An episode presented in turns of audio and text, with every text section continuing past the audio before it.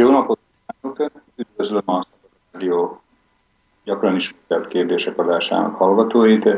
Ma kétezer-tizenöt. október tizenegyedike van, én Somodi Szilárd vagyok.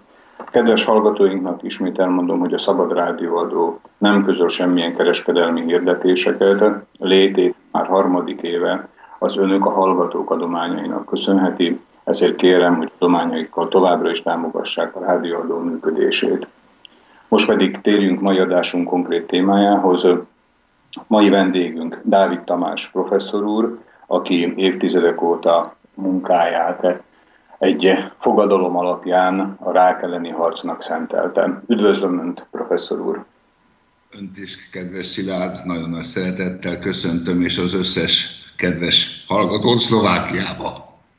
Térjünk is mindjárt a konkrétumokra. Mind dolgozik most, professzor úr? Hát ennek nagyon hosszú története van, ugye most már harminckilenc éves kutatás, szóval jövő évben lesz negyven éves kutatás és huszonegy éves klinikai munka. A legújabb huszonhatodik könyvemen dolgozom, ahol reménytelen, kikezelt a kemoterápiától és a sugárterápiától sajnos károsított, sikertelen kezelés után fordulnak hozzánk az egész világról lébénybe a emberek, és őket minden gyógyszer nélkül, szeretném azért nagyon hangsúlyozni, minden gyógyszer nélkül egy holisztikus analízis és egy holisztikus terápia rendszerrel, amit harminckilenc év alatt az osztrák Bundesministerium für Wissenschaft und Forschung megbízásából harmincöt tagú kutató csoportommal fejlesztettük ki, és azt lehet mondani, hogy most annyi-annyi az egész világról, Londonból, Kanadából, Új-Zélandból, mindenhonnan fordulnak hozzánk a betegek, és Skype-on, vagy e-mailen, vagy Viberen tudunk nekik segíteni, és hát az a legnagyobb örömöm minden nap, és ezért írom most a huszonhatodik könyvemet kórházi dokumentációval, hogy látják az emberek, hogy lehet minden méreg, minden vegyszer nélkül helyreállítani a test-lélek-szellem egyensúlyát, a savbázis egyensúlyt, és azt lehet mondani, hogy tényleg reggel hattól este tízig segítünk mindenkinek, akiken lehet még segíteni. Nagyon sok olyan van, akit azt mondják, mint a saját édesanyámat is Kanadában, hogy van öt napja, tíz napja, de mindig ugye, ahogy tudják a kedves hallgatók, hogy utoljára a remény hal meg, úgyhogy nagyon sok embert tudunk, hála Istennek, vissza hozni az életbe. Büszkén mondhatjuk, és ezt a Harvard Medical School és nagyon sok kutatóintézet, akikkel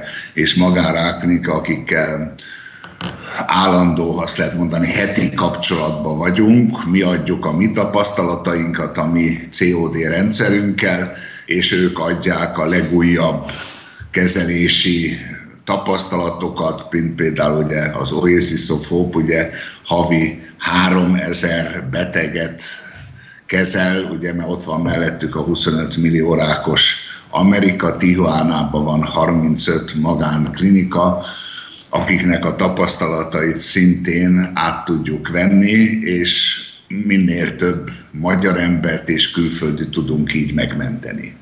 Említette, hogy holisztikus módszerrel dolgoznak. Megközelíteni ezt a hallgatóinknak, hogy ez a holisztikus mit is jelent? Természetesen. Annyit jelent, hogy ezzel kapcsolatban ugye mi azt mondjuk, mi kutatók, és azt mondhatnám, hogy hatvan magánráklinika és hatvan világhírű tudós támogat bennünket, többek közt hét Nobel-díjas is támogatott bennünket, Linus Paulingot említhetem meg, vagy Peter Mitchell Nobel-díjas professzorokat, akik nagyon sok tanácsot és nagyon sok bátorítást adtak nekünk. Mert mit jelent a holisztikus? Azt, hogy a klinikai orvoslásnál valakinek mellrákja van, vagy vastagbélrákja, akkor arra koncentrálnak, de csak arra a szervre. De kérem szépen a rák és az összes krónikus degeneratív betegség, arról még majd később remélem beszélhetünk, ami nagyon fontos a kedves hallgatóknak, hogy arról van szó, kérem szépen, hogy ezek a krónikus degeneratív betegségek, mint a rák, mint a szívinfarktus, mint a kettes típusú cukorbaj, mint a magas vérnyom, mint a rheumatid arthritis, ezek mind, kérem szépen, az egész szervezet rendjének a felbomlásáról van szó. Szóval a test, nem tudom eléggé hangsúlyozni, elég hangosan mondani, mindezeknél a betegségeknél a test, a lélek és a szellem súlyos egyensúlyzavaráról van szó. Ezt kérem szépen, ugye a világhírű osztrák onkopszichológus Sigmund Freud is már elkezdte bizonyítani, most például Leonard Coldwell barátom szintén bizonyítja, hogy a léleknek a konfliktusai, a tartó stressz, A, egy baleset, egy válás, ez mind kihat, kérem szépen, az agyműködése, az agyműködésről, a hormonrendszerünkről, a hormonrendszerünkről, az immunrendszerre, és végső sokon, ami mi ugye hetvenhat óta Peter Mitchell professzor segítségével kezdtük el, a sejtanyag cserére. Hogy ugye ott van a sejtben, ugye hivatalosan mitochondriumnak hívjuk, de a sejt, azt lehet mondani, a sejt energiagyárról van szó, minden sejtünkben van ez a mitochondrium, ez termeli tulajdonképpen az élet energiát, és ennek a károsodása vezet a különböző betegségekhez, de erről majd biztos később még lesz időnk részletesen beszélni, ugye a kedves hallgatók tudják, hogy ha valakinél ez a diagnózis elhangzott, nem kell kétségbe esni, hanem kérem szépen, amit mi mondunk, mi adjuk világszínvonalon a tudást, én több nyelven beszélek, angolul, németül, spanyolul, stb. A másik pedig kell a családnak, a barátoknak, az élettársnak a szerető gondoskodása. Szeretet nélkül nincs győzelem előrehaladott rák ellen. Ezt mi tudjuk bizonyítani. A most megjelent huszonötödik könyvemben ott vannak a kórházi leletekkel, hogy hazaküldték meghalni, tíz hónap után, egy év után visszatért rákmentesen, és boldogan él nyolc-tíz-tizenöt éve. És itt a kórházi dokumentumokkal, szóval nem Dávid Tamás bizonyítja, hogy jól érzi magát a beteg, hanem a kórházi leletek, laborlelet, cé té, pé e té cé té, em er i, ultrahang bizonyítja, hogy eltűnt a daganat, rákmentes lett, és az összes labor értéke, vérértékei, tumormarkerek is a normális kategóriába tartoznak. Ezt a könyvet normális kereskedelmi forgalomban meg lehet kapni? Miért? Meg lehet kapni, igen. A, a címe rák, visszajöttünk az életbe, a túlélők forradalma, hétszázhúsz oldal, és meg lehet a lébényi telefonszámon meg lehet rendelni, meg lehet kapni, mert már alig van, mert elkapkodták, most fog megjelenni, éppen tegnap hívtak föl Londonból, hogy már fordítják is angolra, utána jön a német, japán, kínai és a többi olasz fordításokra már vannak opciók, mert sajnos azt kell mondani, és én nem akarom sokkolni a kedves hallgatókat, de a rák az világjárvány lett. Úgyhogy például itt kis hazánkban, ugye Magyarországon azelőtt, negyven-ötven éve ezelőtt új, harmincöt ezer új rákos volt, évente most nyolcvanhat ezer van.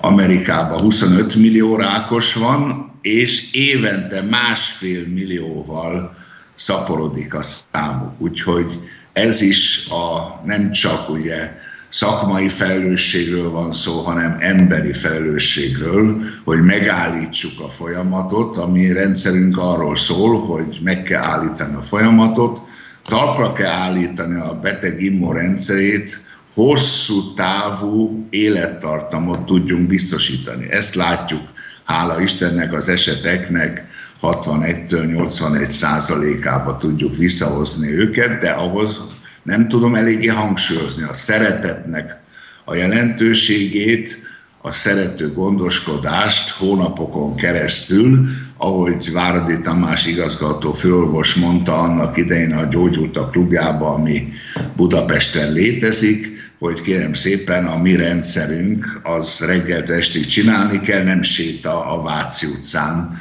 vagy Bécsbe a Kertner Strasszén. Úgyhogy ez tényleg a szeretet jegyében kell reggel héttől, úgy, ahogy a magánráklinikán Tijuánában csinálják, jó, hogy két hét egy vagyonba kerül, de ott megmutatják a betegnek is, és a női hozzátartozónak, az lehet a feleség, a nagynéni, az unokahúg, a szerető. A lényeg az, hogy megmutatják neki, hogy a radikális táplálkozás váltás, a savbázis egyensúly helyreállítása, a sok napi mozgás mennyire jelentős a beteg végleges. Ezt szeretném hangsúlyozni, szóval nem úgy, hogy egy kicsit zsugorodik a daganat, aztán három hónap múlva tele van áttétel, ami az életét egyenesbe veszélyezteti, hanem hosszú távon, ahogy a mi betegeink, édesanyám is hetvenkét éves korában kapott mellrákja volt, Kanadába kapott kemoterápiát, három hónap múlva fölhívott mostra apám, aki ott professzor volt, hogy tele lett a kemoterápiától a tüdeje, meg a csontja áttétel, és ha élve akarom látni, akkor jöjjek, mert pár napja van. Hát én átrepültem, elkesedve, el tudják a kedves hallgatók képzelni. Tíz hónapig harcoltunk drága kicsi mamám életéért, utána még huszonhárom évet élt, kérem szépen. Boldogan és hála Istennek teljesen rákmentesen, ezt nem én mondom, hanem a kanadai kórház igazolta vissza, és nagyon-nagyon boldogok voltunk, el tudja képzelni, hogy a mama kilencvenhat éves korában ment el csak a mindenhatóhoz. Gratulálunk. Önök a módszerük során szintén alkalmaznak ilyen vegyi anyagokat, tehát ilyen kemoterápiás, vagy pedig... Ez, ez egy, kedves Szilárd, ez egy nagyon-nagyon fontos kérdés volt, most főleg a kedves hallgatók számára is tisztázni kell pár dolgot. A mi véleményünk, és azt lehet mondani, ez a vélemény egyre Kínába, Japánba, Amerikába, Ausztriába, Németországba pláne, hogy azt mondom, a, a népnek már legalább a fele vagy hatvan-hetven százaléka már ezt a, ezeket az ismereteket, szóval az egészségtudat az már ezekben az országokban, Ausztria, Svájc, Németország, Japán, Kína nagyon fejlett. Miről van szó, kérem szépen? A rák ugye az a testlélek szellem egyensúly zavara, savbázis egyensúly zavara, a sejtek energiagyárának a károsodása, dohányzás, tömény alkohol, tartós stressz, helytelen táplálkozás, amalgámfogtömések, gyökérkezelt fogak, Csernobil, Temelin, stb. Fukushima. Szóval ezek összességében nem egy ok van, hanem egy multifaktoriális a rák, egy multifaktoriális betegség. Na most kérem szépen, a végeredmény az, amit hála Istennek akkor támogattak nagyon bennünket kétezer-egyben, három Nobel-díjas, Palmer, Tim Hunt és Leland Hartwell. Nobel-díjasok alátámasztották a mi több évtizedes felfogásunkat és véleményünket, hogy a rák összességében energiahiány. Energiahiány. Na most ő nem véletlenül kapott ez a három úriember, akiről fogalmam sem volt, utána barátkoztunk össze, hogy kérem szépen ők bizonyították, hogy nem csak a rák, hanem az összes krónikus degeneratív betegség, ami az életünket negyven-ötven éves korunktól pokollá teheti, gondolok például a rajmatid artritiszra, és látják, hogy vegyszerekkel kezelik ezeket a betegségeket, míg a májunk vagy a vesénk nem mondják föl a szolgálatot, de kérem szépen nem gyógyítják, nem gyógyítják, hanem a tüneteket, a fájdalmat, vagy a magas inzulinszintet, vagy a magas vérnyomást kezelik, de nem gyógyítják. Na, ez az óriási különbség köztünk. hogy kérem szépen a vegyszerekkel szemben százegy év óta, amióta az American Cancer Society-t alapították, rá kellett jönni az emberiségnek és a orvosok, akik őszinték hozzánk, és becsületesek, rá kellett jönni, hogy kezelik a kemoterápiával, kezelik a sugárterápiával, de kérem szépen az eseteknek a nagyon nagy százalékában, mindjárt elmondom, hogy milyen százalékában, kérem szépen ez csak kezelés, de nem hosszú távú gyógyítás. Idézem, kérem szépen, bárki, aki németül, angol, spanyol tud, minden szavunkat utána nézhet az adatbázisokban vagy az interneten. Morgan, Ward, Burton professzorok kétezer-négy. decemberben a Journal of Clinical Oncology, ez egy világhírű peer review szaklapba, egy nagyon nagy tanulmányban bizonyították, hogy sajnos, sajnos, és azóta se javult a helyzet, kérem szépen, kemo- és sugárterápiával száz betegből kilencvennyolcat elveszítünk, és az öt éves túlélés, a five-year survival rate kettő egész egy százalék Amerikába, és kettő egész három százalék Ausztráliába, és professzor doktor Ulrich Abel, világhírű német tudós bizonyította, hogy kettő egész öt százalék Németországban. százegy év állítólagos nagy-nagy kutatás után, ez kérem szépen a klinikai orvoslásnak az eredménye. De van még egy, ezt nem Dávid Tamás mondja, utána lehet olvasni, nemzetközi vélemény, de van még egy keményebb statisztika is, az American Cancer Society kétezer-négy. decemberében az ő állásfoglalásuk, hogyha valakinek áttétei vannak, és a legtöbbször akkor jelentkezik a kedves beteg, hogyha már áttétek vannak, mikor valami nem stimmel, ugye a székletébe vér van, vagy hasfájása van, vagy állandóan köhög, szóval amikor már komoly tünetek lépnek föl, akkor általában már áttétek vannak, látható és láthatatlan. Erről majd még beszélünk, mert ez nagyon lényeges különbség szintén az úgynevezett holisztikus felfogás és a mai klinikai orvoslás felfogása között, mert a klinikai orvoslásnak elő vannak írva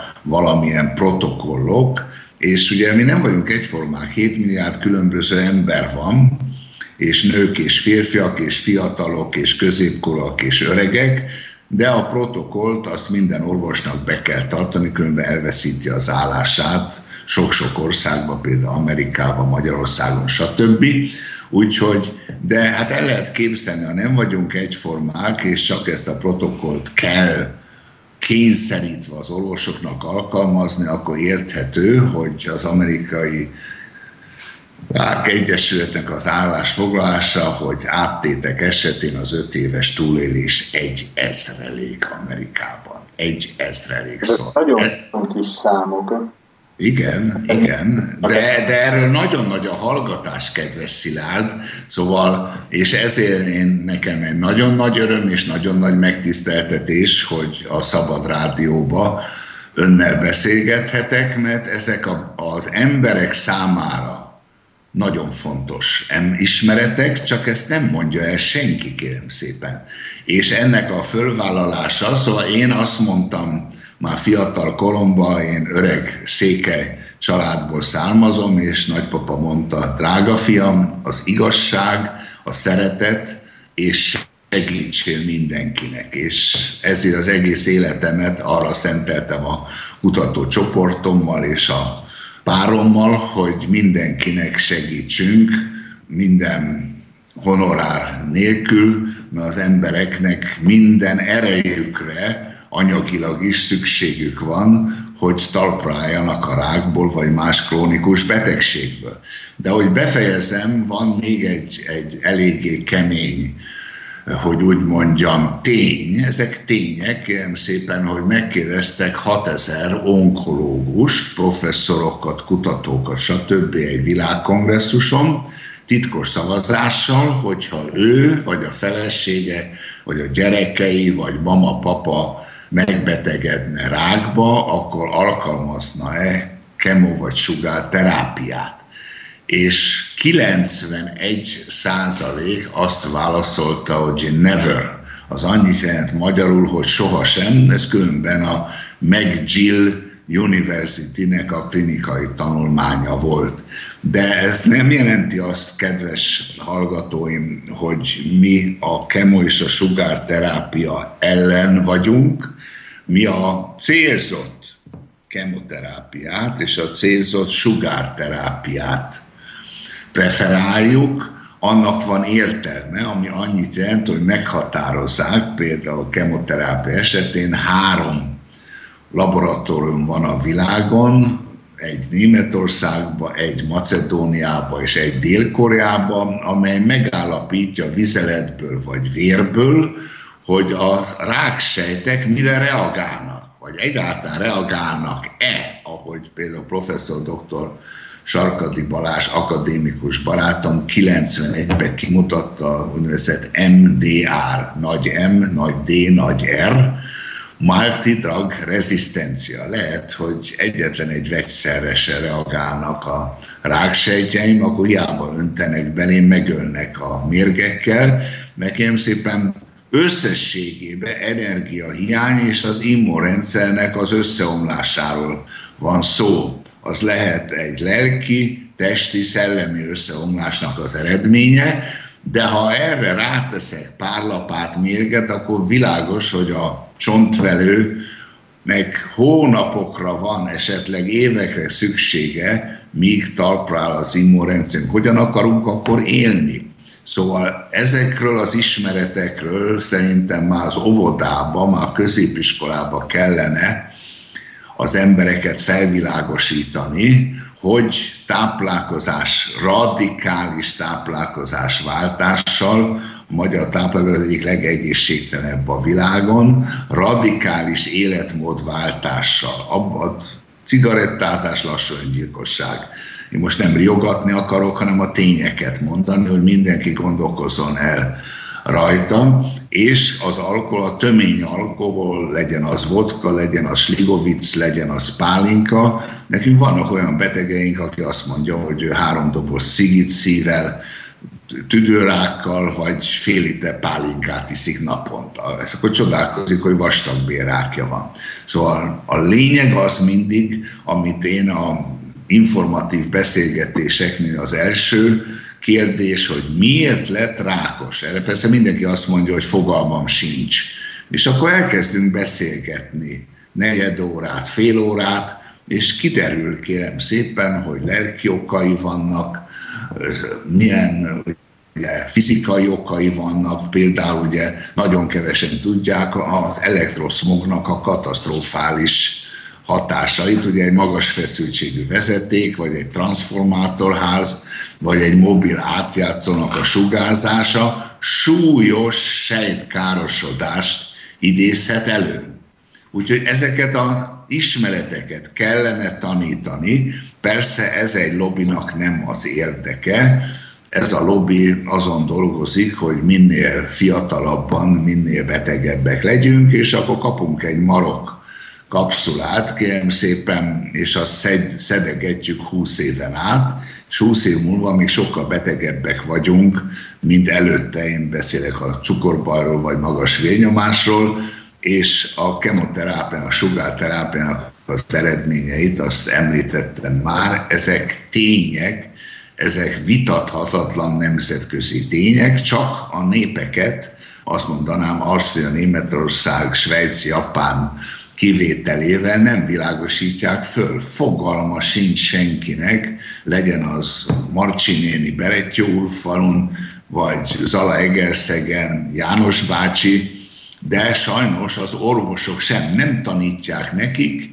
Az egyetem az egyetemen, három dolog van, ha a rákról van szó, sebészet, kemo, sugár. Most ez a lobby már meg is fordította, mivel az emberek azért ébrednek föl, és látják, hogy a kemotól a szomszéd két-három hónap alatt belehalt a kemoterápiába. Most úgy csinálja ez a lobby, hogy nem operáljuk meg, hanem először fogadja el a kemoterápiát, és akkor zsugorodni fog a daganat. Aztán látják, hogy nem zsugorodik semmi, hát akkor kipróbálunk egy másik mérget. Arra se zsugorodik, na akkor most már operálni se lehet, mert már olyan gyenge, hogy épp hogy él. Szóval mi ezt látjuk nap mint nap, reggeltől estig, és ezeket az embereket próbáljuk visszahozni egy hosszú informatív megbeszéléssel, átállítani ugye a táplálkozásukat nagyon radikálisan, emögött ott vannak nagyon híres angol-amerikai, japán-kínai barátaim. Én két évet Kínában is tanultam, és mint küzdősportos nagyon sokat voltam Délkelet, Ázsiában, Japánban, Kínában, Tajföldön, Vietnamban, stb. Mit sportolt? Parancsolsz? Mit sportolt? Hát akkor kérlek szépen mondjuk azt, hogy cselgáncs kung fu volt, kérlek szépen, ma már ezt szétválasztották a súlyos sérülések miatt, és ezért most van kérlek szépen cselgáncs, taekwondo, karate, kung fu, ká egy, em em á, szóval kérlek szépen ez megosztódott a évtizedek alatt, mert rendkívül sok súlyos sérülés volt, tehát nekem is volt szilánkos gerinctörésen, fél évig voltam megbénulva, stb. Barátaimnak is a gerincébe vasdarabok vannak, lemezek csavarokkal, mert ugye a gerinc sérülések, meg a izületi sérülések, ugye térdszalag szakadások, azok azt lehet mondani, olyan küzdősportos nem láttam, akiknek ne lett volna a térdszalag szakadása, vagy szinten versenyszerűen űztest a sportot? tizennégy évig. tizennégy évig voltam ilyen bajnok, olyan bajnok,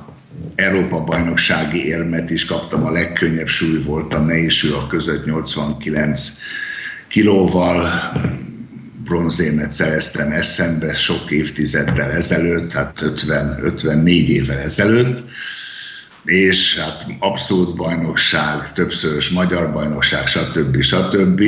És mai napig barátság megvan köztünk, mély barátság, de hát sajnos ugye én már nagyon-nagyon öreg vagyok, úgyhogy nagyon sok barátom már elment a mindenhatóhoz, de még Budapesten még van egy-két drága barátom, mint például ugye Madar István vagy Gyebnár Ferenc, sokszoros magyar judó bajnokok, és tartom most is a utánpótlással, hogyha valakinek például ugye hepatitis C, az biztosan tudják a kedves hallgatók, hogy háromszáznyolcvanöt millió fertőzött van a világon a vé há o kimutatása alapján, és mivel a dengiláz, amiben én is a halálomon voltam, ez a trópusi tea keverék, az kiválóan, kérem szépen, meggyógyítja, mert a könyvben én se lennék itt, mert nagyon erős antivirális hatása van, ezt nem, én, nem csak az én kutatócsoportom, hanem világhírű kutatóintézetek, em dé Anderson, Harvard Medical School,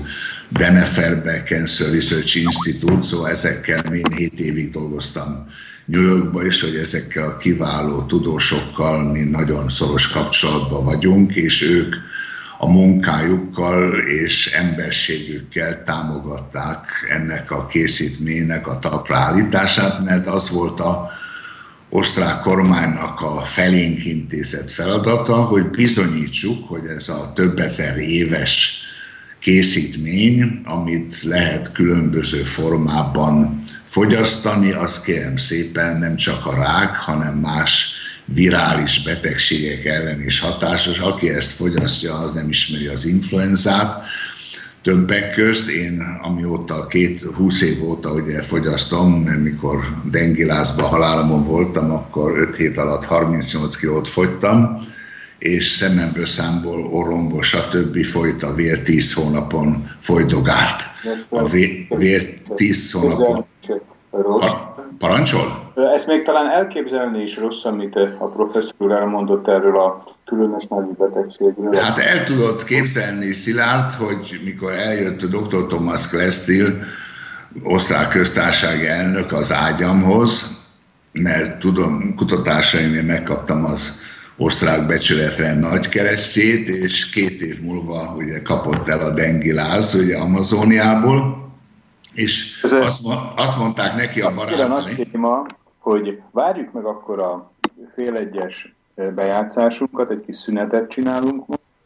Jó. A zeneszám után folytatjuk. Jó, jó. Dávid Tamás professzor úrral, aki a Szabad Rádió gyakran ismételt kérdések vendége, és akkor egy kis zenét hallgatunk most. Jó, jó.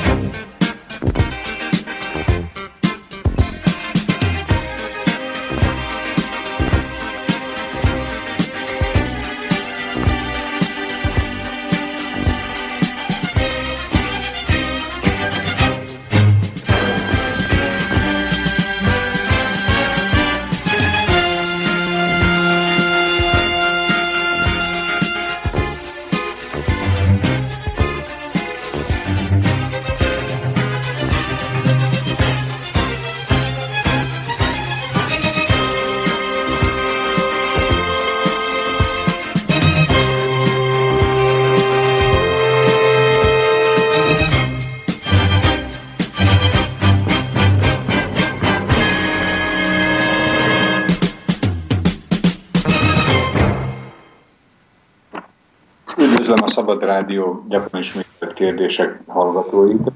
Folytatjuk adásunkat, mai vendégünk Dávid Tamás professzor úr. Előtte, még mielőtt szót adnék mai vendégünknek, mondom, hogy stúdiónk tizenhárom órától hívható telefonszáma a nulla négy nyolc három nyolcvanegy nulla egy nulla egy, amelyen kérdéseket vagy érdeklődést fejezhetnek ki professzor úr által elmondottakkal, illetve aki írásba szeretne kérdést föltenni, az a stúdió kukac szlobodnyviszielács pont es ká mail címen tudja ezt megtenni.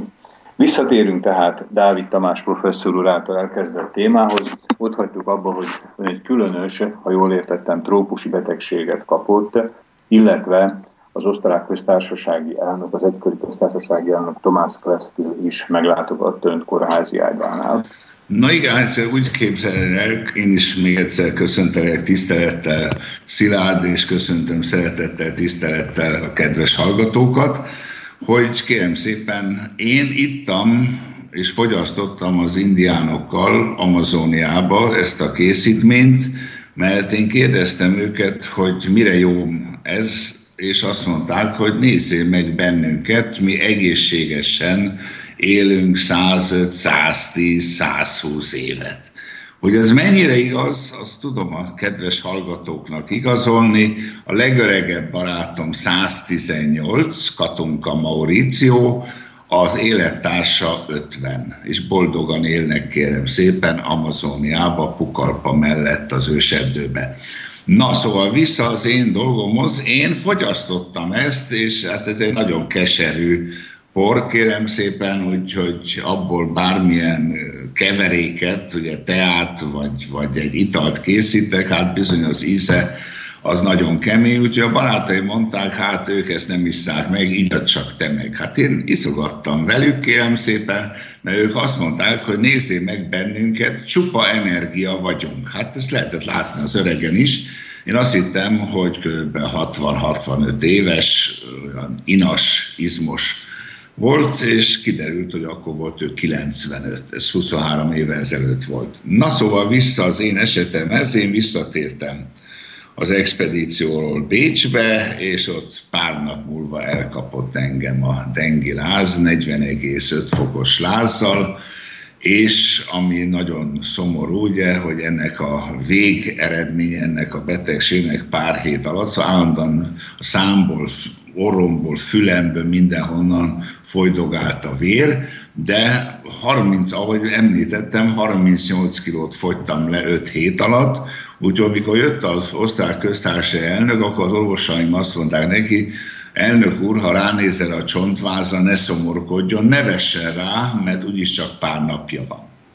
Hát tizennégy hónapig küzdött fél Bécs, értem, és talpra állítottak, tíz hónap után leállt, hála Istennek, a vérzés is, és utána visszaszedtem, ugye, mert el tudják képzelni, nyolcvankilenc kilóról én, mint küzdősportos színizom voltam, szóval kockás volt a hasam, és akkor lehetett rajta, de kérem szépen ötvenegy kilóra, százkilencvennégy centi magas vagyok, hát el tudják képzelni, hogy néztem én ki, és hát onnan állítottak aztán talpra, és akkor fogadtuk meg, kérem szépen, a kutatócsoportommal, hogy életünk, egész életünket, minden erőnket a rákosok megsegítésére fordítjuk, és így kezdtünk el hetvenhatban dolgozni azon, hogy tényleg azt kérdeztük meg, hogy én azt kérdezem a betegtől, hogy miért lett rákos,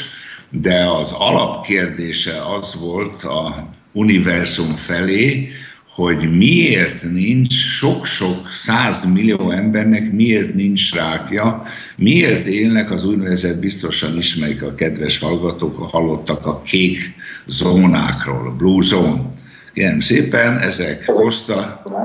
Parancsolsz? Ezek a kék zónák. Igen, ezek a kék zónák, és az osztrák állam, hála Istennek, köszönet nekik, ugye ezt is finanszírozták, az utazásainkat a kék zónákba, ahol egy negyvenöt kérdéses kérdőívvel mászkáltunk mindenhova, azokat az embereket keresve, akik, mondom, egészségesen, ezt nagyon szeretném hangsúlyozni, kedves hallgatók, egészségesen, mag egészségesen, élnek százöt, száztíz, százhúsz évet. Mint az én barátom. Ilyen, a Földön vannak ilyen részek. Vannak, igen, föl is sorolom, föl is sorolom, meg mindenki meglátogathatja őket. Kérem szépen, az egyik Kosztarikában egy félszigeten vannak. Kérem szépen, aztán ugye ott vannak a görög szigetek, biztosan hallottak a kedves hallgatók róla, hogy Ikária, ez egy súlyos szélviharoktól meglátogatott sziget, nyáron az úgynevezett Meltémi, egy észak-nyugati nagyon erős hideg szél orkánokat okoz ezen a szigeten, ahol kb. háromezer halász él. Kérem szépen, ezen a szigeten van Európában a legtöbb száz év fölött a populációhoz viszonyítva a legtöbb száz év fölötti mag egészséges ember. És ez az, amiről majd később, remélem, hogy lesz időnk, beszélni fogunk, ugye az úgynevezett mediterrán diéta. Nem diéta, ez ki nem szépen, hanem mi mentünk aztán tovább, Észak-Pakisztán, Tibet, stb. stb., Vietnam, Tajföld, Japán szigetek, például Okinawa szigete, ahol szintén rendkívül hosszú életűek az emberek, hogy miért, miért, ez a lényeg, ezt akartuk transformálni egy rendszerbe, hogy ezzel mentsük a rákosokat, és hála Istennek nagy sikerrel, de mi nem nyugszunk, mi minden nap azon törekszünk, ugye a csapatommal, kutatóbarátaimmal Bécsben, Münchenben, New Yorkban, stb., hogy még több embert hozzunk vissza, ha tele van áttétel, és azt mondják, hogy mehet haza, nincs, nincs több kemo, nincs több sugár, meg a kórháznak pénze. Ennek a kutatásnak, tehát amikor önök föltették ezeket a kérdéseket, mire jutottak, hogy miért vannak ezek az egészséges képzónák? Van, van most idő, Szilárd, erre? Van, tizennégy óráig. Jó, jó.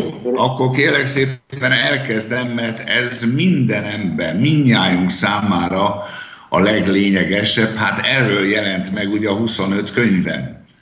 Kérem szépen nem csak a dokumentáció, hogy, hogy a kórházak, klinikák igazolják, hogy reménytelen áttéteseket hoztunk vissza az életbe, akik orvosok is, orvosok is, kérem szépen, hétszáznegyvenegy orvos volt eddig nálam, kérem szépen, és én nagyon... Ez a paciensek között.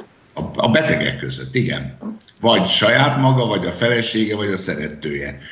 Kérem szépen, rákos volt, kérem szépen, de a lényeg az, hogy ezekben a könyvekben éppen ezeket az ismereteket, amikről most egymás között fogunk beszélgetni a kedv- veled és a kedves tisztelt nézőkkel, hanem kérem szépen nagyon-nagyon lényeges, hogy Európában radikális, a legtöbb esetben radikális táplálkozás váltása van szükség, mert ahogy én hangsúlyoztam, és nem akarok mindent ismételni, hogy ugye bele a homlok lebenyébe, meg a szívébe a kedves hallgatóknak belevéssem, hogy radikális táplálkozás és életmódváltása van szükség Európa népeinek kilencven százalékba. Talán azt mondanám, én Grönlandon kívül az egész világot beutaztam, és sok országban voltam fél évet, egy évet, például Dél-Amerikában hét évet, nem egyszerre, hanem részletekbe. De a lényeg az, kérem szépen, hogy itt van ugye a görögök, ez a sziget. Hát miért élnek ott olyan boldogan százöt-százhúsz évig? Mit esznek? Hát ez a lényeg, a táplálkozás. Mit mondott Hippokrates háromezer-ötszáz évvel ezelőtt? Az vagy, amit eszel. Hát ez, kérem szépen, most nagyon is, kérem szépen, hogy úgy mondjam, életbevágó, mert ők ugye mit esznek? Hát ott van, kérem szépen, fokhagyma, hagyma, paradicsom, paprika, zeller, petrezselyem, gyömbér, basalikom, majoranna, akkor halacska, kecskesajt, sok jó levegő, állandóan fúj, a valamilyen orkánszerű szél állandóan fúj, és kérem szépen szeretik az emberek egymást, összetartanak, rendkívül összetartó. Azért egy kis bort is isznak biztos, nem? A vörös bort, igen, ahogy mondod, meg a recinát, nem tudom, tudják-e, tudom ajánlani, mert rendkívül erősen antioxidáns hatású, ugyanis mikor ugye nálunk, nálunk csak kétszáz évig voltak a törökök, de náluk négyszáz évig, és borzasztó dolgok történtek. Ezt azért tudom igazolni a kedves hallgatóknak, mert nekem akkor a hobbim, mikor még nem voltam így a rákellenes harcba, hogy úgy mondjam, éjjel-nappal lefoglalva, akkor nekem a hobbim fotóművészeti munka volt, és sok könyvem jelent meg, fotóművészeti könyve. Büszkén mondhatom azért, hogy megkaptam a Kodak fotóművészeti nagydíjat is ezerkilencszáznyolcvanháromba, de a lényeg az, hogy görög szigetek, Görögország, Kréta, Peloponnész, négy könyvem, fotóművészeti könyvem jelent meg, úgyhogy én Görögországot úgy ismerem, mint a tenyeremet. Kérem szépen, ezek az emberek egészségesen táplálkoznak, szeretik egymást, szóval a bölcsesség, a nyugodtság, a nyugodt bölcsesség, a gyűlölködésnek, az ellenségeskedésnek a hiánya, ugye ott ülnek este az egész, a fél falu kint ül ugye a tavernákba, és mikor a törökök elfoglalták őket, nem akarták, hogy az ő finom boraikat a törökök igyák, és erre beletettek borókát, és ebből lett a recina. Na, ennek a recinának rendkívül erős, ez nem egy erős bor, ezt kérem szépen bárki ihatja, nem lesz tőle részeg. Én nem láttam Görögországban részeg embert. Egyetlen pedig, hogy sokat voltam Görögországban, vitorláztam is, stb. A szigeteket, száz hetvenhat sziget van, népe, szóval azoknak van lakossága, hogy úgy mondjam, ötszáz fő, ezer fő, stb. Szóval lakott sziget száz hetvenhat van, de kérem szépen a recina az egy, nem tudom milyen az alkoholtartalma, talán négy százalék, öt százalék, de rendkívül finom, érdekes íze van, és ezt nem itták a törökök. Szóval ez volt a céljuk a görögöknek, hogy a jó görög borokat borókával kérem szépen ízesítették, ami a törököknek nem ízlett. És ez is tele van antioxidánssal, vagy például ott van, ha valaki szereti a vörösbort, akkor ajánlhatom neki Nausza. Nausza az Páros szigetének egy kikötő városa, és Nausza körül fantasztikus vörösbor termelések vannak, és a nauszai vörösbor, Páros vörösbor, Páros szigetén van ez a Nausza, az világhírű, szóval tudom csak ajánlani, kérem szépen, hogy naponta abból egy pohárkával, amit isznak ugye Párosznak és a görög szigeteknek a lakói, az nekünk is jót tesz. Miért? Miért? Az utóbbi tíz-tizenöt évben biztosan hallottak a French-Austrian paradoxról. Miért van Ausztriában, Franciaországban, spanyol, görög és Olaszországban olyan kevés szívinfarktus? Miért?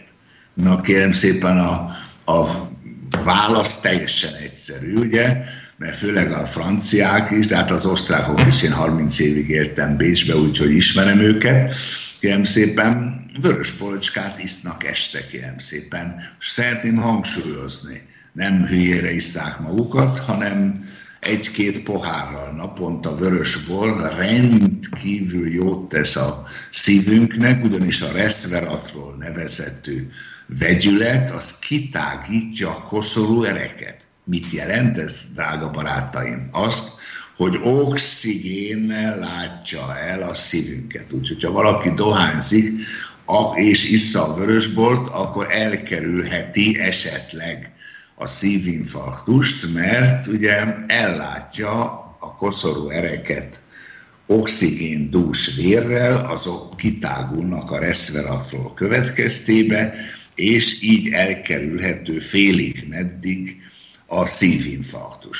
Úgyhogy ezért ezekben az országokban a szívinfarktus az nem egy olyan probléma, mint sajnos hazánkban a rák és a szívinfarktus. Magyarországon az első két helyen van a korai elhalasztásban. Hogyha az ember egyáltalán nem dohányzik, az úgy iszik egy-két pohár vörösbor. Nagyon egészséges. Nagyon egészséges. Mindenkinek csak ajánlhatom, én is csinálom, egy-két pohár vörösbor, száraz vagy félédes vörösbor, kérem szépen, az áldásos hatású. Én nem azt mondom, hogy egy liter vörösbor, egy-két pohárkával naponta áldásos hatású. Egyértelmű, meg kell nézni az olaszoknál, kérem szépen a, a spanyoloknál, a görögöknél, franciáknál, osztrákoknál, kérem szépen a szívinfarktus minimális. És ezt az étrendváltozást... Na, az étrendváltozás. Na, akkor kezdjük, kezdjük ott, ahogy, ahogy kérdezték, kérlek szépen, hogy a kék szónákból. Ugye negyvenöt kérdéssel mentünk mindenkihez, és hát például Japánban egy nagyon híres kiadónak a fia, aki nekem nagyon-nagyon jó barátom, és az ő kung fu iskolájában nagyon sokat tanultam, meg Kínában is, kérem szépen, ugye jöttek fordítani, hogy ugye a kérdésekre megkapjam a korrekt választ. És hát például engem nagyon, hogy úgy mondjam, a szívemen érintett, például soha nem felejtem, Okinawa szigetén egy aranyos házas pár, és a barátom bemutatott, hogy mi arra vagyunk kíváncsiak, hogy miért élnek ilyen sokáig, és erre a száztíz éves férfi megsimogatta végtelen szeretettel a szemeiben kilencvennyolc éves feleségét. És azt mondta, hogy hetvennyolc év óta vagyunk házasok, és én úgy szeretem őt, és ezt kívánom minden kedves hallgatónak, és minden honfitársamnak, és minden embertársamnak világszerte, hogy milyen gyönyörű lenne, ha amit mondott, az, az mindenütt így lenne, hogy úgy szeretjük egymást, mint házasságunk első napján. Hát, én nem tudom, kedves hallgatók, önök mit éreznek nekem? Nagyon meleg lett a szívem körül. Könyvbe ládod az ember szeme ilyenkor. Tehát ugye? Pszichológusként is néznek a problémára, tehát nem csak, nem csak magát a betegséget látják, hanem tehát ugye a föltáró beszélgetések során megpróbálják átteret is valamilyen módon preparálni. Igen, hát ugye vannak olyan tézisek is, amit mi szintén vallunk, ugye, hogy a lélek betegségei, a lélek zavarai, a lélek konfliktusai, a lelki teher vezet aztán, persze nem máról holnapra, hanem hetek, hónapok, évek alatt vezet a testi ugye, megbetegedésekhez. Ez, ez szintén sajnos, ahogy említetted, ez sajnos igazol.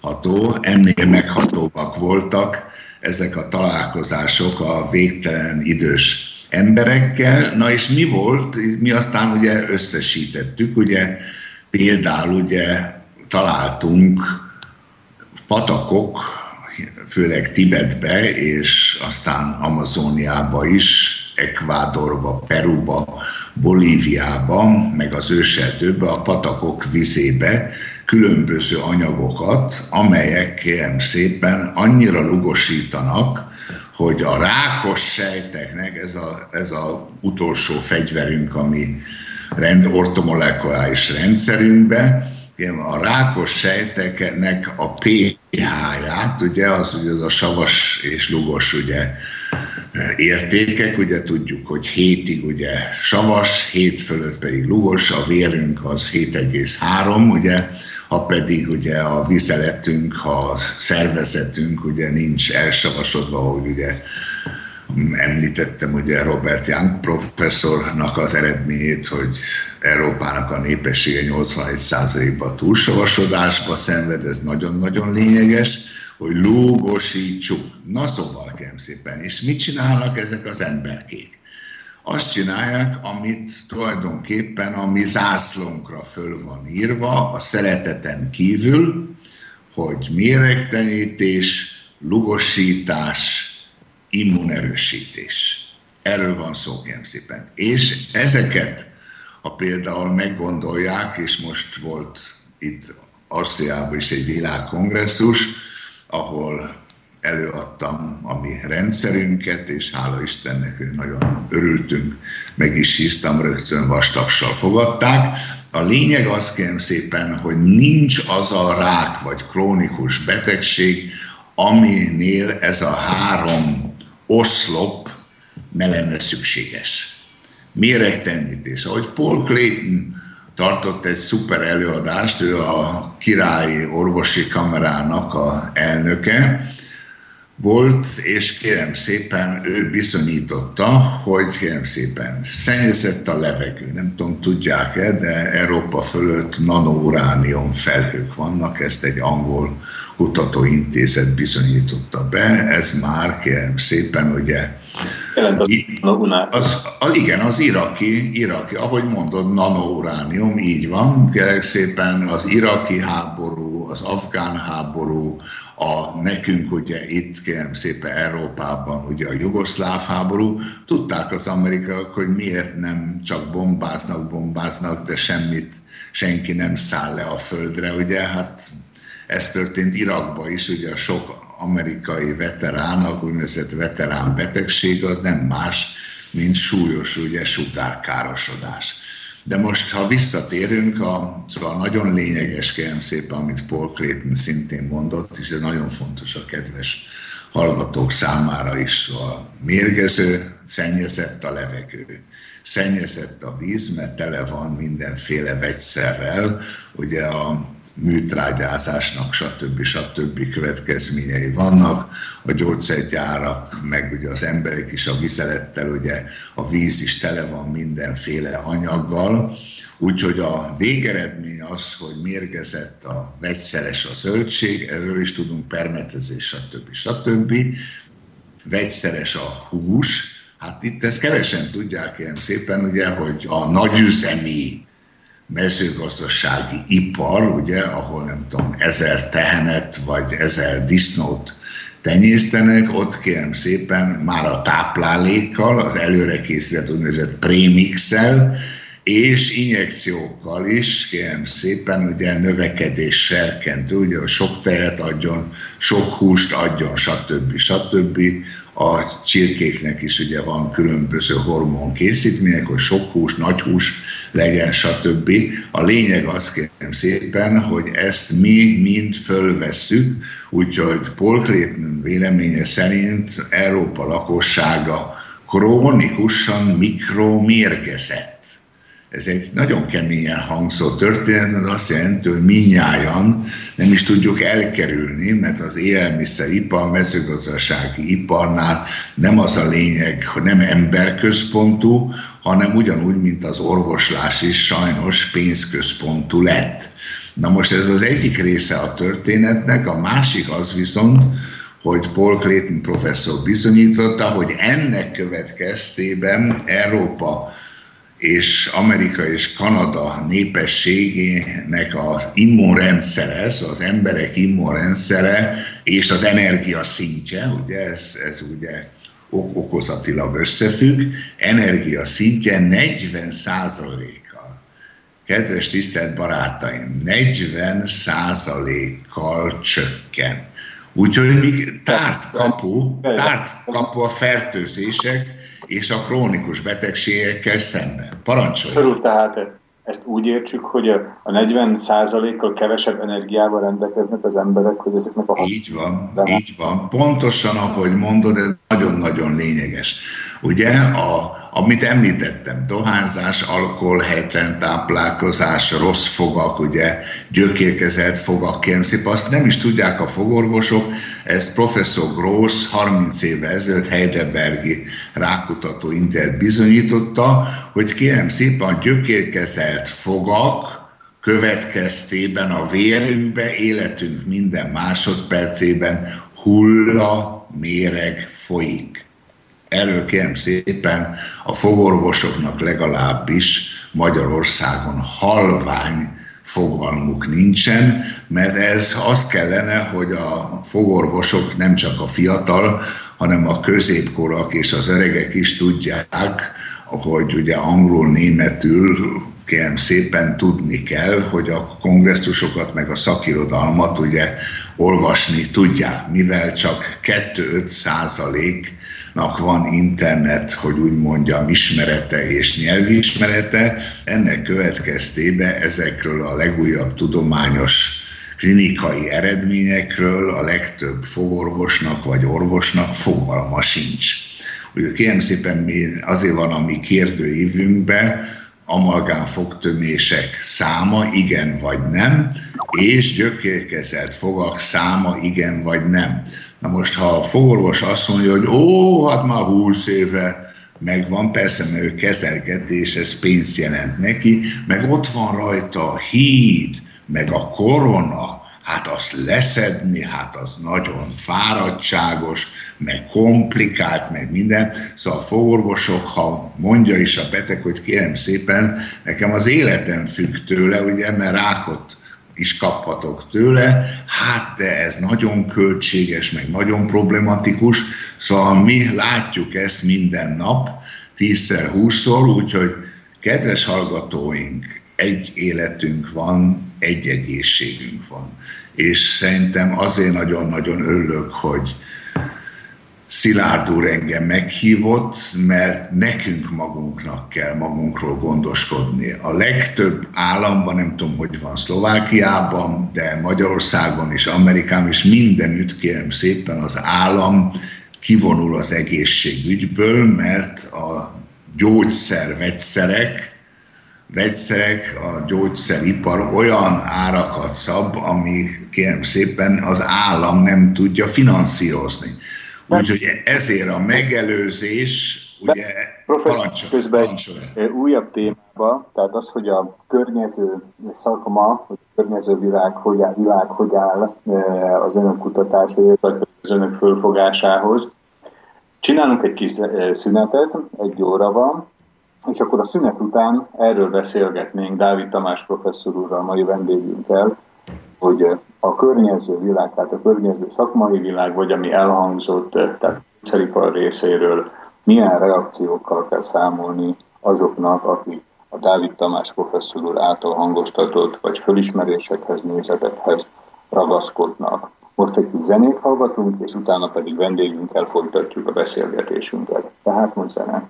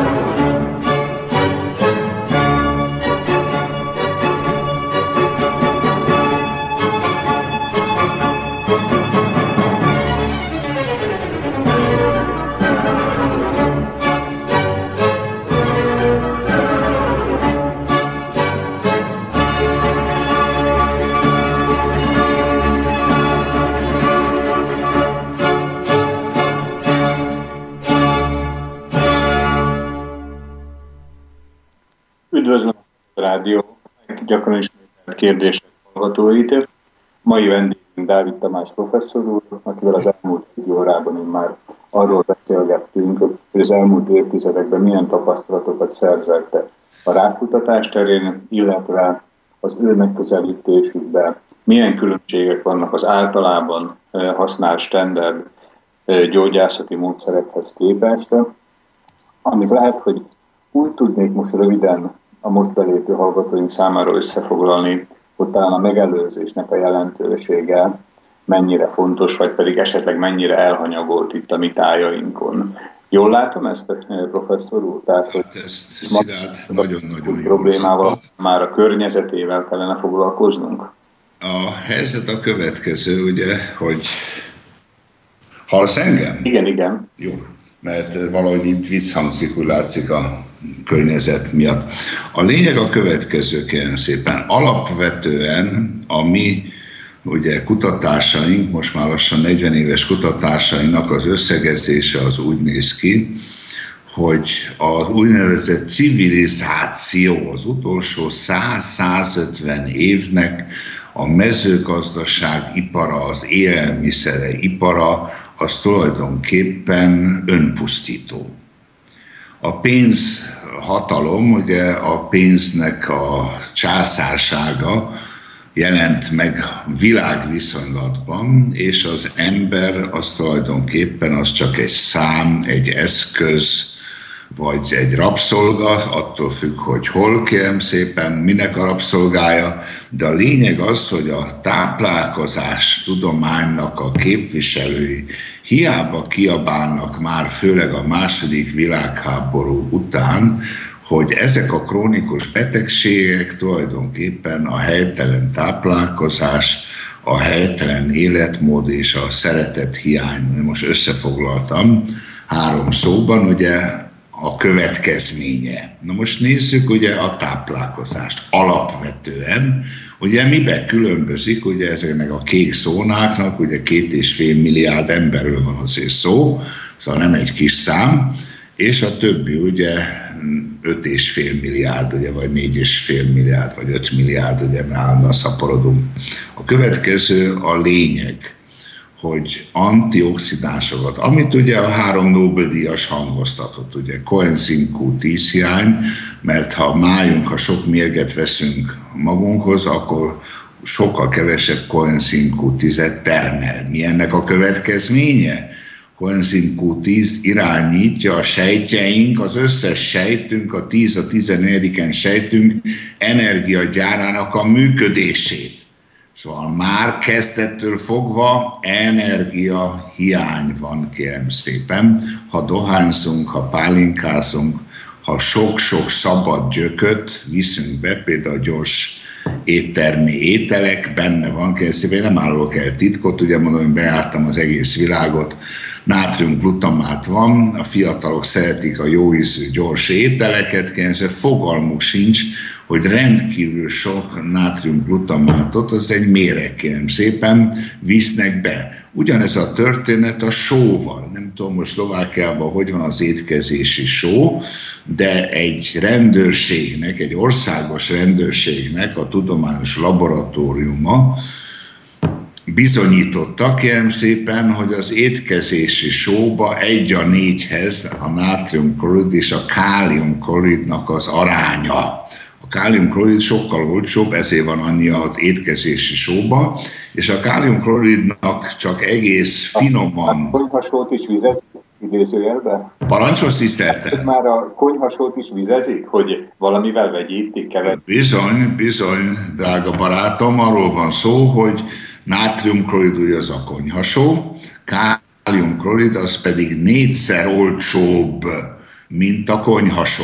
Úgyhogy nem tudom, hogy Szlovákiában hogy van, Magyarországon viszont egy só kivételével az összes Himalája, tengeri, meg mindenféle neve van, kérem szépen, tele van káliumkloriddal. Na most azért ezt biztosan nem tudják a kedves tisztelt hallgatók, hogy a káliumkloridnak csak a leg fontosabb, károsító mellékhatásai vannak, ugye szívgyengeség, veseelégtelenség, impotencia és meddőség. Van egy nagyon híres szívsebész barátom, kérem szépen, akit sajnos a lobby éppen a megelőzés, a szívinfarktus megelőzése kérdésében tönkretett idegileg, stb. Aki azt mondja, kérem szépen, ez egy csöndes népirtás. Hm. Szóval ezt, ezt, ki, ezt ki kell mondani, parancsoljál. Amikor ön azt említ, hogy lobby, akkor kire gondoljunk? Kire gondolhatnak a hallgatók? A... Én azt akarom, hogy a Szabad Rádió megmaradjon. Ez a lobby a világ egyik leggátlástalanabb, szóval én alkalmazhatnék nagyon kemény szavakat, mert ez a lobby adkar, például ölte meg Henry Fentont, ölte meg kérem szépen Peter Mitchell professzor, ölte meg kérem szépen Szent György Albertet, és sorolhatnám a rákkutatókat, és engem is állandóan most fenyegetnek a huszonötödik könyvemben, ugye ott van az ötven orvosok is, ötven megmentett halálos rákos áttétes beteg, akik boldogan élnek, és ahogy most erről beszélni fogunk, ez nagyon lényeges, amit mondtál, hogy a megelőzés. Hát arra nagy csönd van, mert ennek a lobbinak nem érdeke. Ezeknek egy érdekük van, minél előbb legyünk, minél fiatalabban krónikus betegek, és akkor kezelgetnek bennünket évtizedeken keresztül mérgező vegyszerekkel. Én nem akarom, hogy a Szabad Rádió tulajdonosainak meg neked problémái legyenek, maradjunk csak az, hogy ez a világ egyik legmocskosabb lobbija. Kérem szépen, ahol az ember nem számít semmit. De a lényeg az, hogy a médiákban, nem tudom, hogy van nálatok, kérek szépen, de Magyarországon a médiákban megelőzésről egy szó sincs. Hát nekem is az a ellenem az a vád, hogy én nagyon őszintén megmondom, mert szerintem valakinek meg kell őszintén mondani, hogy hogyan tudja megelőzni ezeket a borzalmas betegségeket, hogyan tud egészségesen, boldogan a családjával élni, mert ha beteg, akkor biztosan ugye gátolva van, hogy szeretetet adjon a családjának, stb. stb. Úgyhogy a rák, én ugye negyven év óta ezzel foglalkozom éjjel-nappal, és a fiatal feleségemet is rákba vesztettem el, és a koporsójánál fogadtuk meg, hogy amíg lélegzek, mindent megteszek minden embertársamért, hogy visszahozzam, mert őt pár hét alatt elvittek, kérem szépen, minden próbálkozásunk ellenére. Akkor még nem volt meg ez a trópusi teakeverék, akkor még mi nagyon a kezdetén voltunk a kutatásainknak, de a lényeg az, hogy a megelőzésnek és a gyógyítás, gyógyulásnak, és ezt az előadásaimban mindenütt világszerte hangoztatom, Dallastól egészen Oaklandig, ahol a kislányom vendégprofesszor, a lényeg az, hogy kérem szépen az alapelvek, a megelőzés és a gyógyulás, gyógyítás alapelve ugyanazok, kérem szépen. Meg, hát, és ezt most megfogjuk, ha van, kérlek szépen, időre, akkor megbeszéljük, mik az alapelvek. Térjünk rá. Térjünk rá, jó. Szóval kérem szépen, reggel, délbe, este nyers zöldség. Ez az első. Fokhagyma, szóval most sorolom, fontossági sorrendben. És ez érdekes, hogy Délkelet-Ázsiában is, kérem szépen, ugye fokhagyma, kurkuma, gyömbér, brokkoli, főleg mellrákosoknál szulforafán van benne, ami egy ausztrál kutatócsoport bizonyította, hogy nagyon hatásos mellrák ellen, akkor ott van, kérem szépen, a gyömbér. Én nem tudtam húsz évvel ezelőtt, megmondom őszintén, hogy a gyömbérnek milyen kiváló immunerősítő, rákpusztító hatása van. Vagy ott van cékla, a legerősebb, azt mondják külföldi tudósok, hogy na hát, tík, ugye, Hungary, ugye, cékla, ott terem, kérem szépen, mindenki szereti, eszi a céklát. A cékla világviszonylatban egyik legjobb méregtelenítő, kedves barátaim. Ugyanúgy, kérem szépen, a dió. Na most ezzel kapcsolatban szintén egy nagyon fontos alapelv. A életünkben, a szervezetünkben van két vegyület, ami meghatározza szintén a sejtanyagcserét. Az omega három, az gyulladásgátló, ez egy sírsav. És az omega hat, az gyulladásfokozó. Na most kérem szépen, én idézem Paul Clayton professzort, az élettanilag helyes aránya, ugye gyulladásgátló, szabad gyökök és antioxidánsok egyensúlya. Ezt a kínaiak hatezer éve ezelőtt mondták már, hogy az egészségünk biztosítéka. Na most rögtön látni fogják, hogy mi ebben a valóság, az élettan és a mindennapi valóság, hogy öt az egyhez kellene, hogy legyen a szervezetünkben az omega hármat tartalmazó ételek és az omega hatot tartalmazó ételeknek a viszonya. Ez a viszony jól fogózkodjanak meg, remélem ülnek most a rádió előtt a kedves hallgatók. Ez a viszony, kérem szépen, Angliában, Angliában egy a tizenöthöz. Szóval öt az egyhez helyett egy a tizenöt, hazánkban pedig Magyarországon egy a huszonöthöz. Szóval ezért van, kérem szépen, hogy a magyar nép egészségi helyzete nagyon-nagyon rossz, magyar nép egészségi állapota nagyon-nagyon kritikus, úgyhogy itt nekünk, magunknak lépni kell.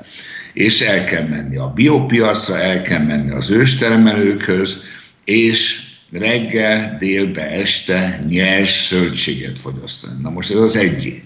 A másik, amit én magam is, kérem szépen, vettem egy olyan gépet, ami nem csak kipréseli a zöldségeket, hanem, kérem szépen, a rostokat is feldolgozza, szóval nem egy folyadék lesz, hanem egy ilyen pépes folyadék, amiben benne vannak a rostok is. Szóval én tulajdonképpen azt a zöldséget szőröstül, bőröstül megiszom.